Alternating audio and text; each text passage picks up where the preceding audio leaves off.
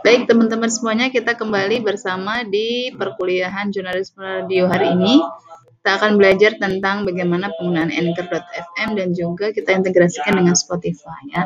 Seperti apa? Nah, kita akan simak dulu bagaimana contohnya yang sudah kita buat akunnya dari teman-teman mahasiswa semuanya. Simak ya.